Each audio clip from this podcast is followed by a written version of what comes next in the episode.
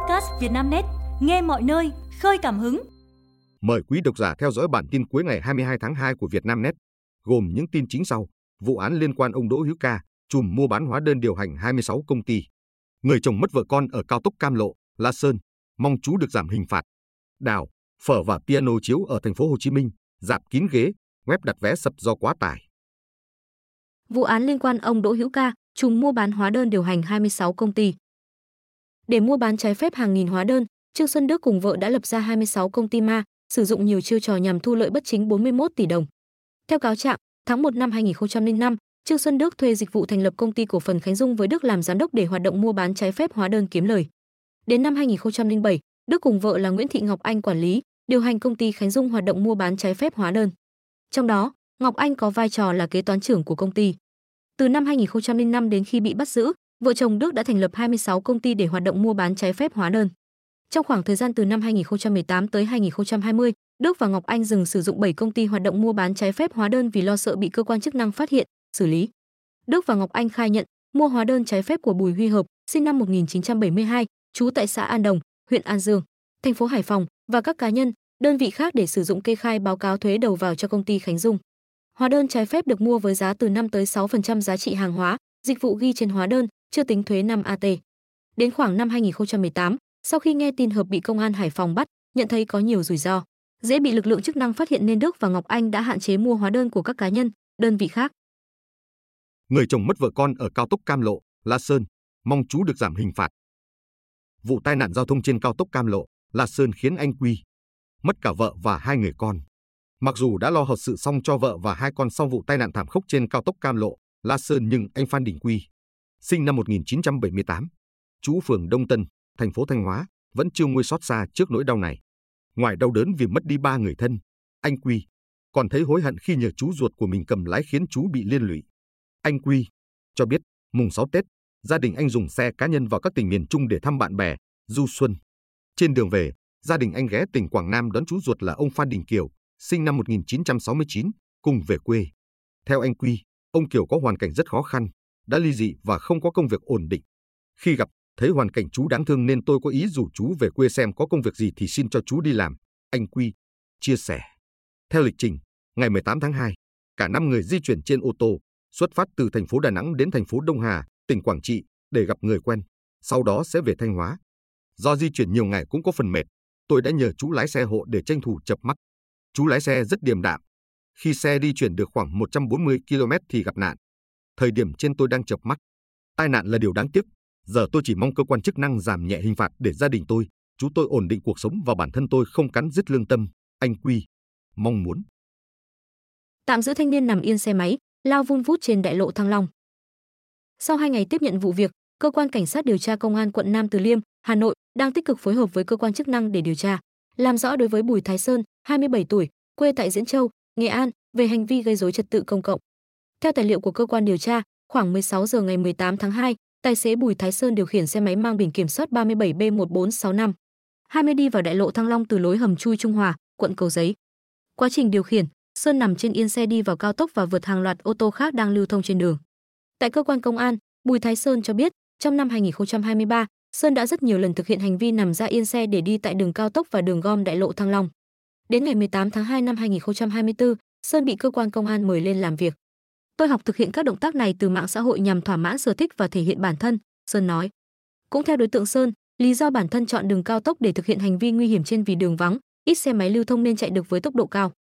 Cơ quan cảnh sát điều tra đã ra quyết định bắt người bị giữ trong trường hợp khẩn cấp và tạm giữ với đối tượng Sơn để làm bài học dân đe. Với những người đang có ý định sử dụng xe máy đi vào làn đường cao tốc của đại lộ Thăng Long, hoặc có hành vi điều khiển phương tiện sai quy định, tiềm ẩn nguy cơ gây tai nạn giao thông, đại úy Phùng Đức Anh cho biết. Phó Giám đốc Công an tỉnh Lai Châu làm Phó Cục trưởng Cục An ninh điều tra. Chiều ngày 22 tháng 2, thừa ủy quyền của lãnh đạo Bộ Công an, Đại tá Nguyễn Viết Giang, Giám đốc Công an tỉnh Lai Châu đã trao quyết định của Bộ trưởng Bộ Công an về việc điều động Đại tá Nguyễn Tuấn Hưng, Phó Giám đốc Công an tỉnh Lai Châu đến nhận công tác và giữ chức vụ Phó Cục trưởng Cục An ninh điều tra từ ngày 26 tháng 2.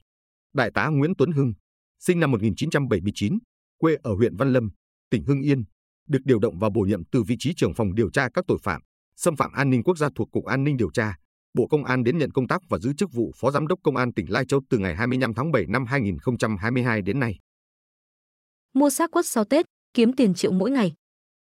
Sau Tết, nhiều nhà vườn có nhu cầu mua lại xác quất để chăm sóc lại, bắt đầu vụ mới. Nắm bắt cơ hội này, nhiều lao động tự do, xe ôm, chủ cửa hàng cũng chuyển nghề, đi thu gom quất. Anh Phan Quyền, Đà Nẵng, chia sẻ, từ mùng 8 Tết, anh bắt đầu đi khắp các con phố ở Đà Nẵng để thu mua cây quất người dân bỏ đi sau Tết, sau đó bán lại cho nhà vườn ở thành phố. Hội An, Quảng Nam để kiếm lời.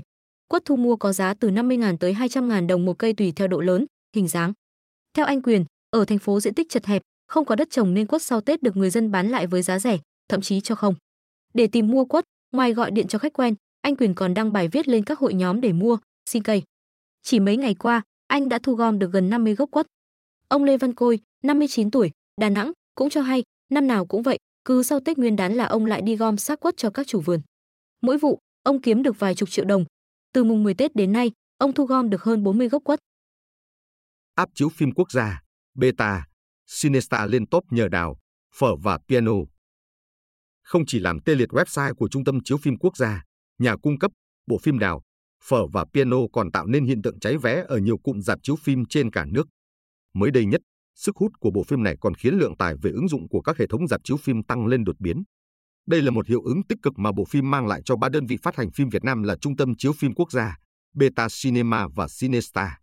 Theo thống kê từ kho ứng dụng App Store của Apple, cả ba ứng dụng đặt vé của Trung tâm Chiếu phim Quốc gia, Beta Cinema và Cinesta đều lọt vào top 5 ứng dụng được tải về nhiều nhất ở hạng mục giải trí. Cụ thể, app beta của cụm rạp Beta Cinema hiện xếp ở vị trí thứ nhất hạng mục giải trí trên App Store. Đứng ở vị trí thứ ba là áp chiếu phim quốc gia, nhà cung cấp, trong khi nhà phát hành Cinesta xếp ở vị trí thứ 8. Thậm chí, áp chiếu phim quốc gia, nhà cung cấp từng leo lên xếp vị trí thứ nhất về ứng dụng giải trí được tải về nhiều nhất trong ngày hôm qua, 21 tháng 2. Đáng chú ý khi cũng trong bảng xếp hạng này, ứng dụng mạng xã hội TikTok hiện chỉ đứng ở vị trí thứ hai. Ứng dụng của hai nhà phát hành phim ngoại là CGV Cinema và Lotte Cinema hiện chỉ xếp ở vị trí thứ tư và năm. Đào, phở và piano chiếu ở thành phố Hồ Chí Minh, dạp kín ghế, web đặt vé sập do quá tải. Sau hơn 10 ngày chiếu tại Hà Nội, đến ngày 22 tháng 2, phim Đào, phở và piano mới chính thức được công chiếu tại thành phố Hồ Chí Minh ở hai cụm rạp Cinestar và Beta. Trong ngày 22 tháng 2, rạp chiếu phim Beta Trần Quang Khải, địa điểm có suất chiếu Đào, phở và piano đầu tiên tại thành phố Hồ Chí Minh có 3 suất chiếu, sớm nhất là 15 giờ. Tuy nhiên, đơn vị này chỉ áp dụng hình thức mua vé tại quầy, không thể đặt vé trực tuyến. Theo ghi nhận của phóng viên, nhiều khán giả đến dạp này xếp hàng mua vé xem phim đào, phở và piano, nhưng phải đổi sang xem phim khác hoặc ra về vì các suất chiếu đều chỉ còn những vé có vị trí ngồi sát màn hình, không thuận lợi để xem phim. Ngoài ra, cũng có phần đông khán giả chấp nhận mua vé của suất chiếu ngày 23 tháng 2 và sẽ trở lại xem phim vào hôm sau. Nhân viên tại dạp cho biết ban đầu, dạp này công bố hai suất chiếu lúc 15 giờ và 16 giờ 20 phút, nhưng do lượng khách đặt vé khá đông nên đơn vị đã tăng thêm một suất chiếu lúc 23 giờ 35 phút. Xong, từ 14 giờ 30 phút, các suất chiếu hầu như đã kín ghế. Tương tự, vé phim đào, phở và piano tại cụm dạp Cinesta cũng được đông đảo khán giả quan tâm. Nam em sẽ bị xử lý sau live stream ồn ào mạng xã hội.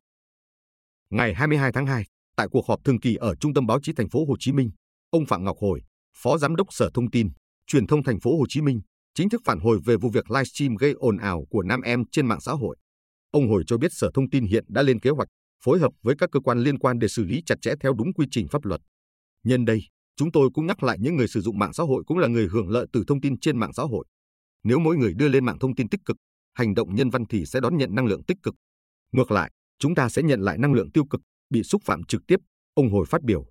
Phó Giám đốc Sở Thông tin Truyền thông Thành phố Hồ Chí Minh khẳng định quan điểm cơ quan quản lý kiên quyết xử lý những người lợi dụng mạng xã hội để thu hút và lôi kéo dư luận thông qua hành vi lệch chuẩn và vi phạm pháp luật.